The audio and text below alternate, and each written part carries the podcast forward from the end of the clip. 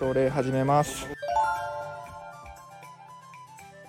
おはようございます。衆議院議員の川崎秀人です。今僕は実はベトナムでこれから飛行機に乗ってベトナム研修から戻りますけどもちょっといつもと違う感じで今回は同期の塩崎さんと一緒にちょっとこのスタンド FM やってみようと思います。塩崎さんよろしくお願いします。あ皆さんこんにちは。これはおはようございますおはようございますですね。ああね。今実はこっち真夜中真夜中ですかからね。これから飛行機乗りますもんね。いや今回研修こう自民党の青年局で行きましたけどベトナムって初めてですか？僕ね2回目なんだけどもうん。5年前に来たんですね、うん。でもその頃に比べると例えば同じ場所に行ってもすごくやっぱりビルの建設が進んでたりとか道路が広くなってたりとかやっぱりあの成長してるなっていう感じがありましたね。ああなるほどなるほど、まあ、今回こう我々初めて政治家になってのん。ベトナムじゃないですか、紅葉旅券使ったの初めて初めてでしたよね。緑色あのパスポートってこういう感じなんだこれねぜひね皆様にも見せたいね。例えばあのベトナムの人の平均の賃金ってね1ヶ月あたり今2万1000円って言われてるんですけどこれもこの10年ぐらいで3倍ぐらいになってるんですね。ねすごい成長を遂げてる、ね、でまだまだ日本に比べれば低いけどそれでもやっぱり伸びてるわね、うん、すごい本当に。あのーまあ、今回ね我々こう政治政治家として初めてこうベトナム来たのでうん。いろんなあのベトナムの政治家の人とお会いしたじゃないですか、はいはい。なんか印象になか残ったことってあります？あやっぱりねあの言葉が違っても国が違ってもあの国のトップクラスの政治家は放ってるオーラというか雰囲気が違うなっていうこれ感じませんでしたかめちゃめちゃ感じたあの.あ Oh, Thank you. Thank you Thank you very much. Thank you very much Hope to see you. Yeah we're getting connected on Facebook Okay. Yeah. Facebook. Alright thank you あ Thank どう you. も thank you Thank very you ngồi cùng. ありがとうございます。ありがとうございます。ありがとう Đây, giữ chị. Thank you 今飛んだ面白いハプニングで今、えーベトナムの若手国若会議員のアンンさんがねわざわざ空港まで見送りに来てくれてね。今夜の11時ですよこれね空港まで見送りに来てくれてこれだからむあの向こうベトナムが来てくれた時は僕らも同じことしてお返ししないといけなまあいのかな、当然ねね。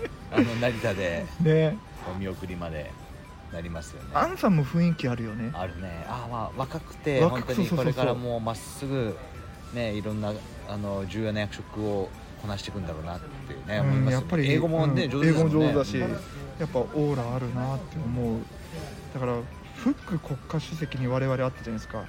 あとフエ議長。うん。うんこの2人異常にオーラ放ってなかっあのベトナムで力持ってるのは4人いるって言われてるね。やっぱトップ4まあワンピースでいうところの4校みたいな人たちでね やっぱり違いますよあねのしばらくシートベルトサインが聞けない可能性ありますので、もしよかったらお先におトイレもお済ませくださ。はいいわかりましたありがとうございます。もう出発間際っていう臨場感あふれる配信だね これね、この生放送感ちょっといいよね、うんすごいね。いやトップ4まさに本当にそのワンピースのもう4校ですよ、ね。すごいオーラっすよ。なんか、うん、言葉とかじゃないんだな。もう入ってきた瞬間のこの場のつかみ方ってやっぱ違いますよね、でもそこにさあの我々の青年局の学生さんがねこう意見を述べられるってすごいことだよね。あそうだね。はい。では、ね、行きますか。一旦ここで、一旦ここで一旦切りましょうか。さあ今実は、えー飛行機に向かって歩いてる途中ですけども本当ベトナムの皆さんよくしてくれたね。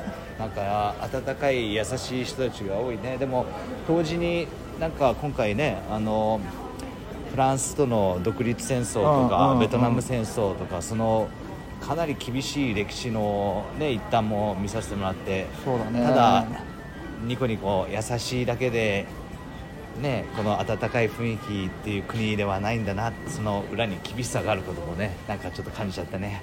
僕すごい分かったのがあのほらベトナムの共産党のあの一強政治じゃないですか、うんそうだね。だけど中国の共産党とはまた全然違う感じなんだね。ああなるほど。なんか、うん、同じ共産党だけど、ね。まくそこの部分はバランス取りながら反発するところは反発してるし、そこちょっとねやっぱこっち現地来てみないと分かんないよね。わかんないよね。やっぱあの共産党だけれども選挙はね、一応やってそうそうそうそうそう。国会議員選んでたりとか。